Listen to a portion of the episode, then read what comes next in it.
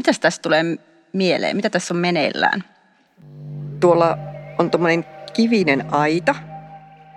Siellä, tai oikeastaan muuri, ja sitten siellä muurin päällä, siellä on pariskunta. Ja ihan tässä etualalla seisoo niin kuin päähahmona tässä kuvassa nuori, komea, kiharatukkainen mies, joka sitten katsoo poispäin tästä pariskunnasta.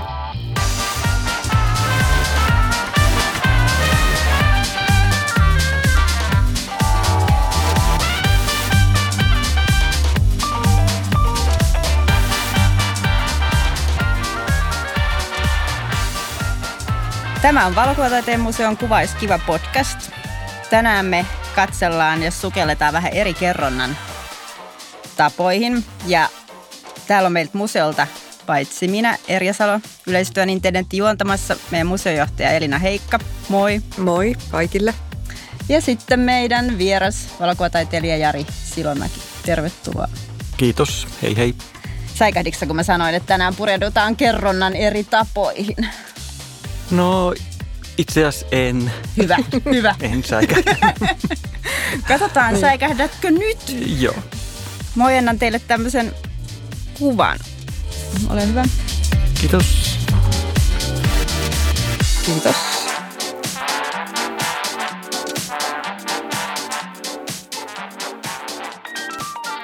Pitelette kädessänne valokuvaa meidän valokuvataiteen museon kokoelmista. Mitäs tässä tulee mieleen? Mitä tässä on meneillään? Mm. Tämähän on siis Jarin kuva tunnistettavasti. Tämä on sieltä niitä sun ihan niin kuin varhaisia, varhaisia kuvia sarjasta harjoitelmia aikuisuuteen. Ja tässä kuvassa, mitä tässä tapahtuu, niin tuolla on tuommoinen kivinen aita. Siellä, tai oikeastaan muuri, ja sitten siellä muurin päällä, siellä on pariskunta. Ja ihan tässä etualalla seisoo niin kuin päähahmona tässä kuvassa nuori, komea, kiharatukkainen mies, joka sitten katsoo poispäin tästä pariskunnasta. Ja sitten kuitenkin aika yllättäen, niin kuva alla on teksti Oma kuva ihastukseni kanssa kaivopuistossa 15.11. kello 12.57. Eli tämän tekstin kautta nyt sitten luodaan, luodaan tarina tähän kuvaan ja katsoja joutuu pääsee mukaan siihen ajatusleikkiin, että, että onpa, onpa hauska, hauska No siis ihan oikeasti hauska, hauska kuva. Jotenkin naurattaa toi as, assosiaatio, että, että oma kuva ihastuksen kanssa ja sitten se ihastus onkin tuolla tuo joku tuommoinen tuskin kuvassa erottuva hahmo.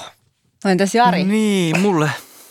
Mä en osaa ajatella tätä kuvana, koska mä tein tätä työtä. Tämä oli mun lopputyö Turun taideakatemiaan, josta mä valmistuin 2001. Ja itse asiassa mä, kun mä astuin Turun taideakatemian ovesta sisään aloittaakseni koulun 96 vai 97, jompikumpi, mm. niin mä aika lailla heti aloin tekemään jo lopputyötä siellä. Et mä, tein tätä sarjaa koko kouluajan. Mistä moinen startti suoraan öö, lopputyöhön? En, mä, mä olin jo alusta saakka tehnyt sarjoja aika pitkään. Niin sitä ennen mä olin valmistunut, tai en valmistunut, mä olin vuoden muurlassa. Ja sen vuoden aikana mä tein isoisästä, isoäidistäni sellaista sarjaa, kun ei voi pitää punaista. Ja tämä harjoitelmia aikuisuuteen sarjan kuvia mä olin alkanut jo kuvaamaan suoraan omakuvina, että mä oon itse ihan oikeasti itse niissä kuvissa. Ja se lopputyö, se oli sellainen ilmapiiri, että siihen lopputyöhön – että se on iso juttu. Ja mä olin jo sitä aikaisemmin, olin asunut Turussa ja tein siellä Mäntyrinteen vanhainkodilla siviilipalvelusta. Samaan aikaan seurasin, mitä tapahtui silloisessa Turun viestinnän, mikäs, mikäs se olikaan? Taiteen ja viestinnän oppilaitos. Taiteen ja viestinnän oppilaitos, juuri näin. Heidän opiskelijoita ja heidän opiskelijoiden loppu. Mä olin siinä mennessä mm. kerännyt näkeen yhden lopputyö näyttelyn. Mm. Mitä sä muuta Jari ajattelet näinä aikoina, kun usein todetaan, että kaikki valokuvaa nykyään ja se on media, johon on monella suhde jollain tavoin vähintäänkin somen kautta, niin mikä merkitys kuitenkin sillä on, että on koulutus valokuvaajaksi tai valokuvataiteilijaksi? Mitä no, sä näet, että se no, koul- näkyy sun työssä? No koulutus, sinänsä valokuvaaja ei tarvitse koulutusta, mutta koulutus oikaisee paljon asioita ja myöskin oppii laittaa oman työnsä kontekstiin, että mitä on tehty aikaisemmin ja mitä tehdään tällä hetkellä. Että ei tarvitse sillä tavalla alkaa keksiä, keksiä pyörää uudestaan, vaan pystyy pysymään kärryillä siinä, mm. siinä ja asettamaan itsensä siihen kuvavirtaan. Voinko, voinko mä kysyä yhtä asiaa? Joo. Mä miet, miet, mietin, että silloin kun sä aloit tekemään tätä vaikka tätä harjoitelmia aikuisuuteen sarja ja yhdistit tekstiä kuvaan ja aloit, aloit käyttää malleja kuvissa, niin tunsitko silloin vaikka jotakin Cindy Shermania ja joka teki tämmöisiä niin kuin lavastettuja, Kyllä lavastettuja Cindy, kuvia? Joo, tai, tai, tai sitten niin kuin Duan Michaelsia, joka... joka... Sitä, mä en, sit, sitä häntä mä en tuntenut aikaisemmin. Täytyy sanoa, että maailma on muuttunut siitä ihan totaalisesti, kun mä oon aloittanut valokuvauksen 90-luvun alussa, koska ne vaikutteet, mitä mä sain, niin ne oli löydettävä Parkanon kirjastosta. Ja se, siellä oli sellainen laadukas, toki niin pienen paikkakunnan kirjastoksi sellainen, olisiko se metrin verran ollut valokuvahylly, se niin. oli siinä. Ja kameralehti tuli, mutta valokuvalehti tuli Kankaanpään kirjastoon, jossa se oli käytävä lukemassa. Et, tota, nykyään pystyy kat- katsomaan isoissa museoissa ja gallerioissa, olevat näyttelyt reaaliaikaisesti, mutta se, se oli huomattavasti vaikeampaa. Mutta sitten asiat muuttu, kun mä aloitin opiskeleen Muurlassa ja missä mm. juuri Pauliina Pasanen opetti. Ja siellä, siellä meillä oli esimerkiksi torstaipäivät sellaisia, että me käytiin läpi muiden kuvaajien tuotantoa, uutta ja vanhaa. Mm. Diaprojektorilla vielä. Mikä se oli sellainen diaprojektori niin. humisia, naksuja, niin. satoja kuvia päivässä. Niin, ja, ja opettajat teki materiaaleja. Kyllä. Kirjastot ja diaprojektorit. Mm. Ai. Hei, palataan hetkeksi vähän tarinoihin ainakin kirjallisuudessa puhutaan paljon nyt 2000-luvun suuntauksena tai trendinä niin autofiktiosta. Ehkä se voi lopulta vaan melkein kääntää, että, että löytyy jotain oma elämänkerrallisia elementtejä ehkä siitä taiteesta, on se sitten kirjallisuutta tai valokuvataidetta. Harjoitelmia aikuisuuteen se on viittasit selkeästi, että siellä oli oma elämänkerrallisuutta takana. Sitten sulla on semmoinen sarja kuin, mikä se ihan oikein nimi on, Sääpäivä. Sääpäiväkirjani kirjani. Joo. Eli sielläkin on selvä omistajuus siihen, että Joo, tämä on se... sun kirja. Kerro vähän, mikä, mikä osuus tämmöisellä niin oma elämänkerrallisella aineksilla on sun no en, tarinoissa? En, joo, ensinnäkin tuon autofiktioon. Autofiktiohan on, on aina ollut, mutta sitä käsitettä ei ole ollut aikaisemmin. Se käsite on tullut vasta sitten 2010-luvulla. Ja tässä, jos mä vertaan nyt tätä vaikka tätä parhaista työtä, tätä, harjoitelmia aikuisuuteen, joka on suoranaista autofiktiota, kun taas mun sääpäiväkirja ei ole sitä. Ja tässä harjoitelmia aikuisuuteen mä oon sekoittanut oma elämänkertaisia tapahtumia ja täysin fiktiivisiä tapahtumia. Ja kaiken lisäksi mä oon vielä, kun mä nimeen nämä omaa kuviksi, mutta sitä minua kuvassa näyttelee näyttelijä.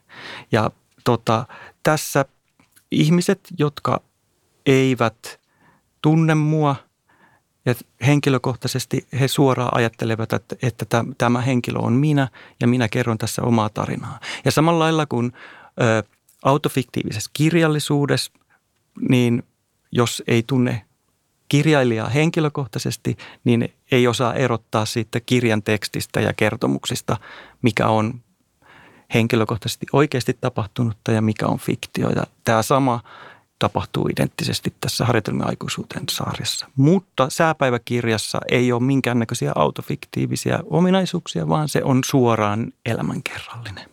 Onko siinä aiheena sää vai mistä se kertoo? Öö, se on, niin kuin sen nime, nimi kertookin, niin kuin päiväkirjamaisia otoksia minun omasta elämästä ja sen link, linkityksestä maailman poliittisiin tapahtumiin. Siinä sarjassa niin sehän toimii sillä tavalla, että sulla on aina siinä se joku, joku kuva, jostakin tietystä paikasta ja sitten se teksti, teksti viittaa sitten todella, todellakin sitten johonkin, mikä tapahtuu jossakin ihan niin kuin muualla. Joo. Niin kerronnallisesti mun mielestä siinä on kiinnostava on just se, se strategia, jos niin kuin periaatteessa ajattelee, että, että, että valokuva on jotakin, joka aina tapahtuu siinä niin kuin, niin kuin hetkessä ja paikassa – että se syntyy tietyssä hetkessä, tie, tietyssä niin paikassa, mutta että sitten sillä tekst, tekstillä sä aina sitten tuot tava, just siihen, siihen sun omaan, omaan teoksesi sitten siihen niin rinnalle kontekstiksi jonkun toisen paikan ja tois, toisen tapahtuman jos, jossakin muualla. Että sillä tavalla niin kuin sotket sen valokuvan niin kuin sen perusominaisuuden sillä tekstillä rinnastamalla sitten jonkun jossakin toisessa paikassa tapahtuvan asian siihen. Joo, se teksti on vähän niin kuin toinen kuva siihen kuvan niin, päällä. Niin. Ja sitten ne asettuu silleen rinnakkain ja päällekkäin. Joo, ja sitten että siinä, sekä siinä pää, sääpäiväkirjassa että sitten tässä harjoitelmia aikuisuuteen sarjassa, niin sittenhän sähän niin kuin juonit tavallaan sitä niin kuin viittausta niin kuin suhun itseen, tai jotenkin, että saat katsoja niin kuin ajattelemaan vahvasti, että tässä on kuitenkin kysymys, kysymys jostakin niin kuin valokuvaista itsestään, niin just sillä, että ne tekstit, jotka sä liität niihin kuviin, niin sä kirjoitat itse niin kuin omalla käsialallas. Ainakin mä oon kuvitellut, että se on sun oma, oma käsiala. Joo, joka... on, on se, on, se kyllä. Mutta toihan on ihan klassinen ele just, että mikä liittyy sitten tämmöiseen autofiktiivisuuteen tai oma elämänkerrallisiin elementtiin, että sitä fiktiota aletaankin pitää todellisuutena, eikä siinä tavallaan mitään mm. väärää. Mm. Aivan, aivan. Mm. Ja käytetään erilaisia keinoja tavallaan mm. myöskin sen niin kuin lukijan, lukijan tai katsojan niin kuin viettelemiseksi siihen, siihen mm. uskomukseen, että tässä on kysymys sitten oma, vahvasti niin kuin omaa elämäkerrallisuudesta. Kyllä, kyllä.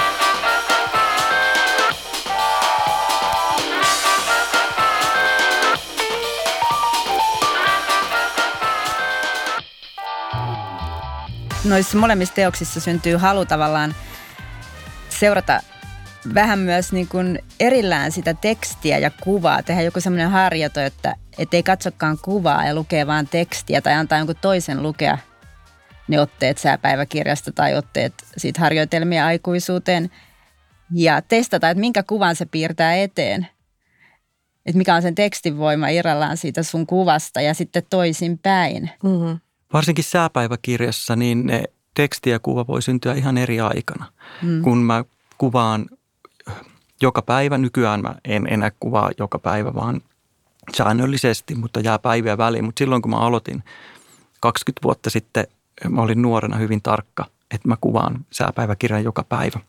Niin kun mä kuvaan sen matkalla kauppaan tai silloin kouluun, niin mä en tiennyt vielä, mitä siinä päivänä tapahtuu. Ja sitten vasta teksti siihen kuvaan syntyi saman päivän iltana tai seuraavana aamuna, jonka mä merkitsin muistiin, että ne, niillä ei ole välttämättä edes ajankohdall, syntyajankohdallisesti kytköstä toisiinsa.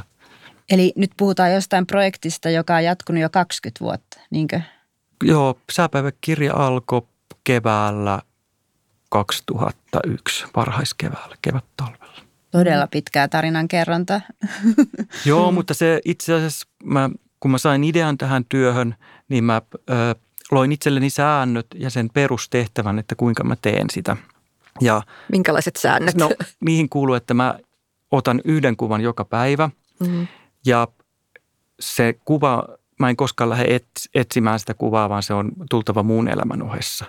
Sitten mä en saa käyttää jalustaa, enkä valasta sitä kuvaa ja muutenkin yritän olla mahdollisimman vähän puuttumatta sen sarjan etenemiseen ja luottaa siihen, että aika tekee siitä kiinnostavaa, jos on tehdäkseen.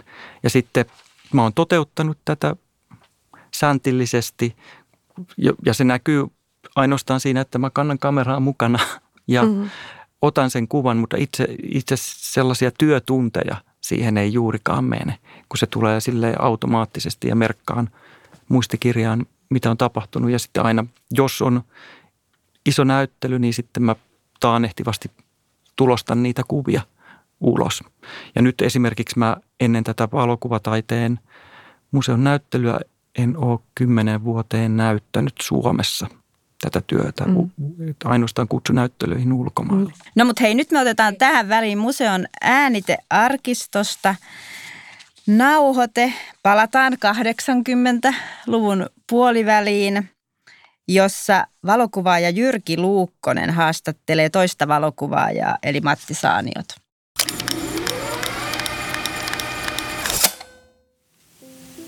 Puitteissa tuli kysymyksiä tämmöinen kuin jonkinasteinen lavastaminen ja ää,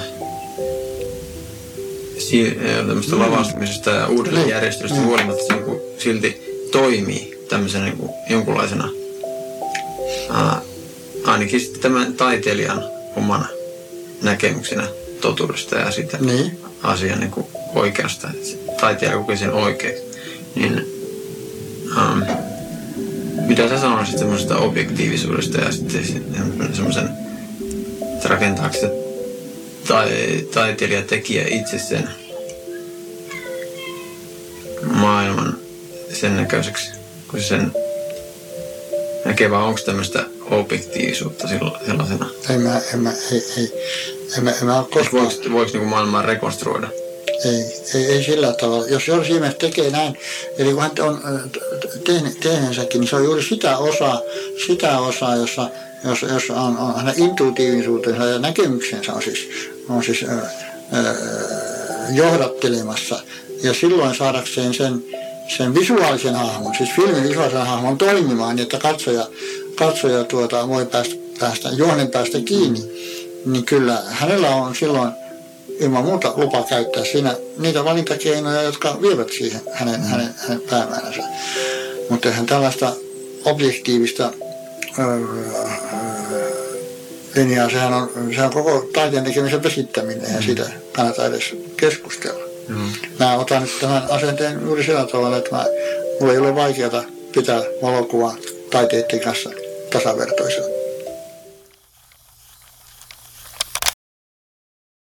No niin, siinä Saanio ja Luukkonen pohti muun muassa lavastamista ja ehkäpä vähän kuvan rakentamistakin. Puhutaan vähän Jari sun uusimmasta teossarjasta Tunteiden maantieteestä, valmistunut nyt 2020 ja esillä tosiaan Valokuvataiteen museon näyttelyssä tänä syksynä.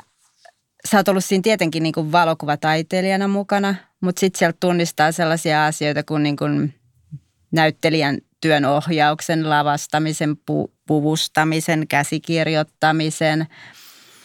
Kerro vähän tämän tyyppisestä tekemisestä. Minkälainen työprosessi sen sarjan taustalla on?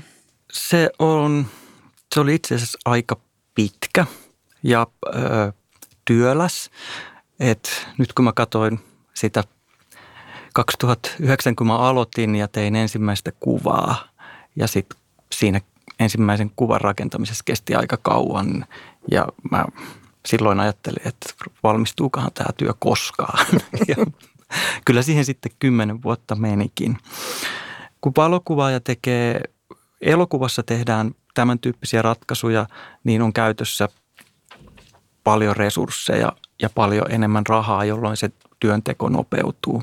Mutta sitten kun tota, näitä tekee valokuvaajana yksin, jossa on jo, jo te, tekemisissä jokaisen osa-alueen kanssa, niin sitten siinä, siihen kuluu huomattavasti enemmän aikaa.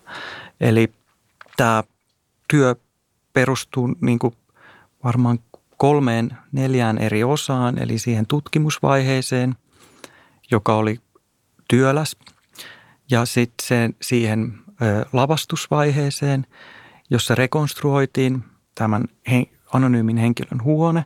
Se itse lavastamisen rakentaminen ei niinkään ollut työläs, vaan niiden kaikkien palasten saaminen ja etsiminen. Ja sitten kuvausvaihe, joka oli nopein näistä vaiheista. Kolme siinä tuli.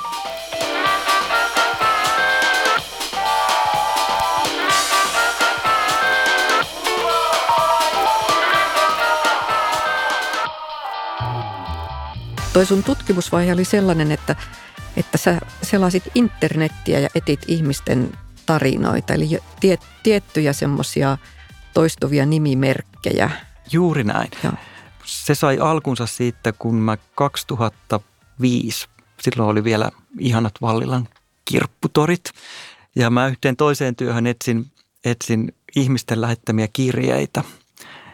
joka valmistui myöskin näyttelynä korjaamolle, niin mä tulin löytäneeksi tuntemattoman ihmisen paperijäämistön, jota oltiin myymässä kahtena jätesäkkinä.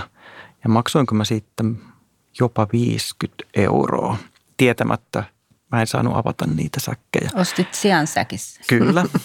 Ja, Näin tarinat alkaa. joo. Ja sitten mä, sitten mä vähän niin kuin harrastuksena aloin lukea niitä ja almanakkaan sivuihin kirjattuja merkintöjä ja saatuja postikortteja. Ja tota, sitten mä koin, että mä tunsin tämän henkilön hyvin läheiseksi. Ja vaikka me oltu koskaan tietenkään tavattu. Ja sit, sitten mä ajattelin, että nyt, nyt että nykyä, ny, nykyajan online-foorumit on avannut tällaisen ihmisten suorattamattoman rehellisyyden ympäri maailmaa kaikkien nähtäväksi. Ja mä ajattelin, että pysty, pystyisiköhän mä saamaan tuota samaa kokemusta heidän kanssaan kuin mitä mä sain näiden paperi merkintöjä niin oikeiden dokumenttejen Oikeiden avulla. dokumenttejen kanssa, jota mä hypistelin kädessä. Niin. Että se tietty etäännyttää. Sitten se tietokone, sitten mä aloin etsiä eka niitä tarinoita Suomesta ja tarpeeksi käydessäni läpi ja istuessani, niin mä, mä löysin sellaisia henkilöitä, kirjoittajia, joiden kanssa mä koin tämän saman, saman tunteen. Ja siitä se lähti koko työ niin. käyntiin. Ja ensin tosiaan Suomessa, Suom, mm. suomenkielisesti.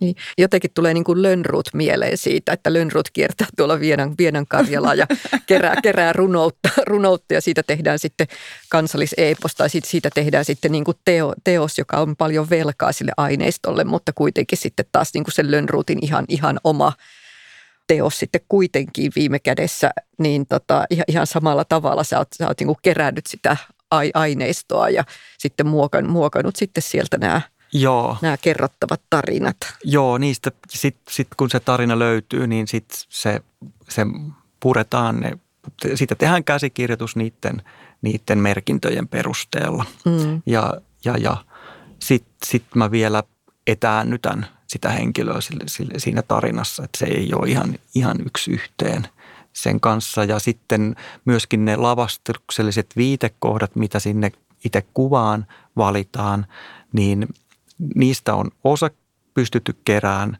siitä al- alkuperäisistä merkinnöistä. Sitten osa siitä, että mitä sillä alueella olevissa sen yhteiskuntaluokan asunnossa normaalisti, jota mä oon käynyt sitten läpi noilla, noiden jo erinomainen tapa, mutta siinäkin kesti vähän löytää nämä myyntiilmoitukset. Asuntojen, myynti. Asuntojen myyntiilmoitukset. ja sitten mä käyn niitä läpi.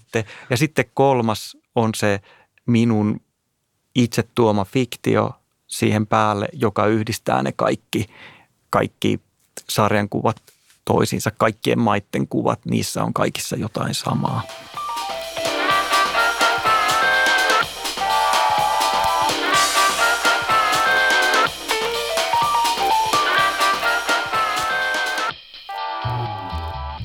Eli teillä on molemmilla takataskussa tai jollain sähköisellä laitteella varmaan kuva mukana. Minkä kuvan sä halusit Jari tuoda nyt keskusteluun tänään? Mä sain etukäteen tämän, että joku tärkeä kuva mukaan, mutta jos mä olisin ihan rehellisesti ottanut jonkun itselle tärkeän kuvan, niin se olisi varmaan ollut albumikuva. Mm. Mutta tota, nyt kun ollaan, haluan mainostaa tätä valokuvataiteen museon näyttelyä, niin otin kuvan sieltä näyttelyssä, näyttelyn yhdestä teoksesta ja juuri tämän, tästä kyseisen sarjan näyttelyn nimityö Tunteiden maantiede, josta juuri keskusteltiin, niin siitä teoksesta kuvan, joka oli yksi ihan ensimmäisiä anonyymejä henkilöitä, jota mä seurasin ja jonka tarinan mä lavastin mun studioon. Ja tässä on tällaisesta naispuolista henkilöstä – joka järjestää viidelle kissalleen joka vuosi syntymäpäivät ja tekee ne huolellisesti. Siellä on ollut ihan oikea bändi soittamassa ja tota, tämän tilanteen mä, mä lavastin ja siinä oli erinäisiä vaikeuksia matkan varrella muun muassa, että en ollut koskaan, minulla ei koskaan ollut kissoja ja sitten mä ajattelin, että mä kuvauksiin, kun mä erilaisilta kissojen harrastajilta he, he tulivat paikalle kissojen kanssa. Mä ajattelin, että kun mä laitan jotain herkkuja siihen pöydälle, niin mä saan ne kaikki hyppäämään innolla syömään niitä. Mutta sitten siinä kävikin niin, kuten moni arvata saattaa, että kissat livahti Piiloon. piiloon nimenomaan. Ja se olikin koko kuvauksen vaikein osuus saada houkuteltua ne kissat tuohon pöydälle. Ja tämä, tämä kuva avasi mulle aika paljon työskentelymetodeja tämän Kissojen sarjan. kanssa. Kissojen kanssa nimenomaan.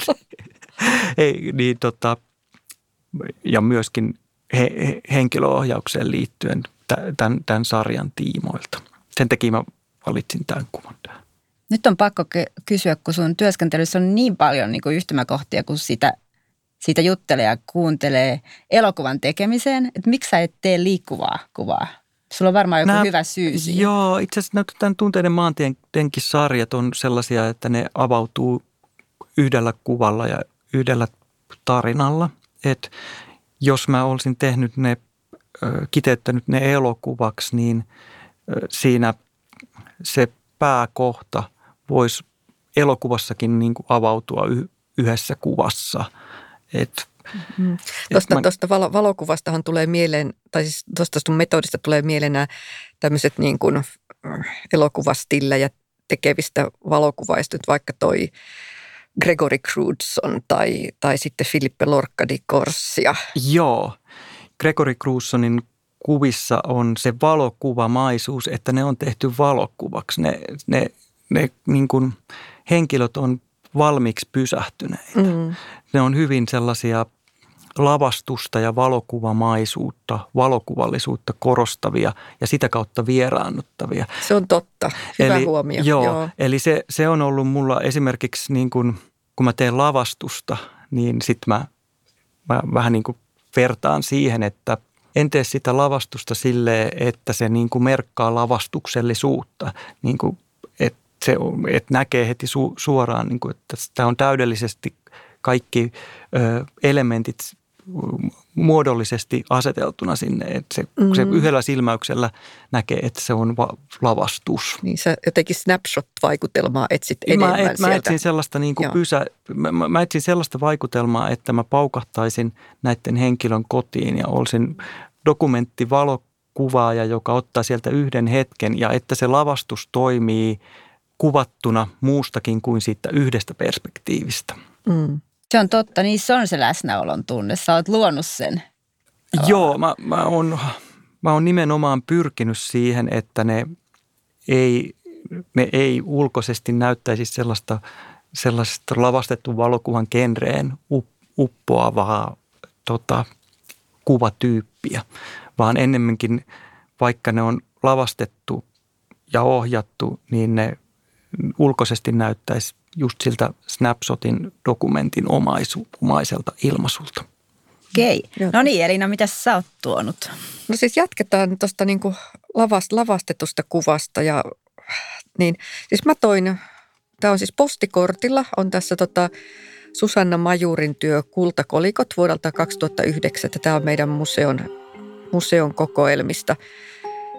Tämähän nyt kertoo nyt ainakin niinku siitä, että minkälaisia niinku, todellakin niinku erilaisia tapoja tehdä lavastettua kuvaa kuvaa on, mutta että sitten että myös, myöskin niin kuin siitä, että, että kuinka niin kuin semmoinen niin kuin kuvan lavastaminen tällä hetkellä, varsinkin niin kuin suomalaisessa valokuvataiteessa, niin sehän on melkein se semmoinen niin kuin valtavirta, se tapa, millä sitä niin kuin valo, valokuvataidetta taidetta tehdään, että, että sellaisen niin kuin lavastetun rakennetun, rakennetun kuvan asema niin kuin Suomessa tällä hetkellä on niin kuin todella, todella vahva – että tässä Susannan, Susannahan tämä metodi, metodi on sellainen, että, että hänellä on että nuoria naisia ollut ja sitten joiden kanssa tehdään yhteistyötä. Heidät kuvataan uima-altaassa, jonka sitten pohjalle on laitettu tämmöiselle niin kuin vaha, vahakankaalle printattu kuva. Ja näyttää sitten siltä, että nämä semmoisissa kummallisissa maisemissa nämä, nämä tytöt, nuoret, nuoret naiset sitten sukeltavat. Nämä näyttää niin kuin photoshopatuilta, mutta että näähän ei ole mitään photoshopattuja, vaan ihan oikeita niin kuin tilan, tilanteiden tallennuksia. Tässä se, se, mikä tässä nyt on jotenkin se yhteys Jarin kuvaan tai miten mä tämän niin kuin näen, on se, että, että Susannallahan myöskin näissä kuvissa on kysymys tunteista. Ja ihan hyvin niin kuin näiden Susan, Susannenkin tunteiden maantiedes olisi saattanut olla niin kuin, niin kuin Susanna Majurillekin myös, myöskin jonkun sarjan, sarjan nimi. Mutta että ehkä tässä niin kuin en, enemmän vielä niin kuin Susan, Susannalla niin kuin se kyse, kyse oli siitä, että mennään sinne niin kuin omaan tunnemaailmaan niin kuin hyvin, hyvin vahvasti. Ja sitten sul, sulla on jotenkin semmoinen niin kuin, niin kuin pyrkimys mennä sinne muiden ihmisten tunnemaailmaan ja saada sieltä sitten kiinni asioita. Joo, itse asiassa me opiskeltiin Susannan kanssa samaan aikaan Turun Okei, no sitten, no sit, sitä, sitä en tiennyt. Joo, ja mä muistan ensimmäisen kohtaamisenkin hänen kanssaan, kun hän tuli äh, kiitteleen tästä, tästä, kun hän oli nähnyt näitä harjoitelmia aikuisuuteen kuvia silloin heti Okei. ykkösluokalla. Sitten tähän kuvaan, näin kuvaan mä liittyen, mä olin Malmin uimahallissa uimassa siinä pää, pää tota, aikuisten uima, uima 25 metriä siinä radalla ja Susanna oli sitten rakentamassa siihen lasten altaaseen tällaista kuvaus, Sessiota. kuvaussessiota ja sitten mä olin niin kiinnostunut siitä, että mä en malttanut mennä pois, vaan mä jatkoin uimista ja mä uin sinä iltana varmaan kaksi-kolme kilometriä. Kiitos Jari ja Elina. Kuuntelit Suomen valokuvataiteen museon Kuvais kiva podcastia. Tämän jakson ja kaikki muut jaksot voit kuunnella museon nettisivuilta tai sitten yleisimmistä podcast-palveluista – Museon nettisivu on siitä hyvä, että sieltä löytyy kaikki nämä kuvat, mistä me juteltiin tänään ja sitten paljon muita kuvia ja linkkejä, jotka liittyy aiheeseen.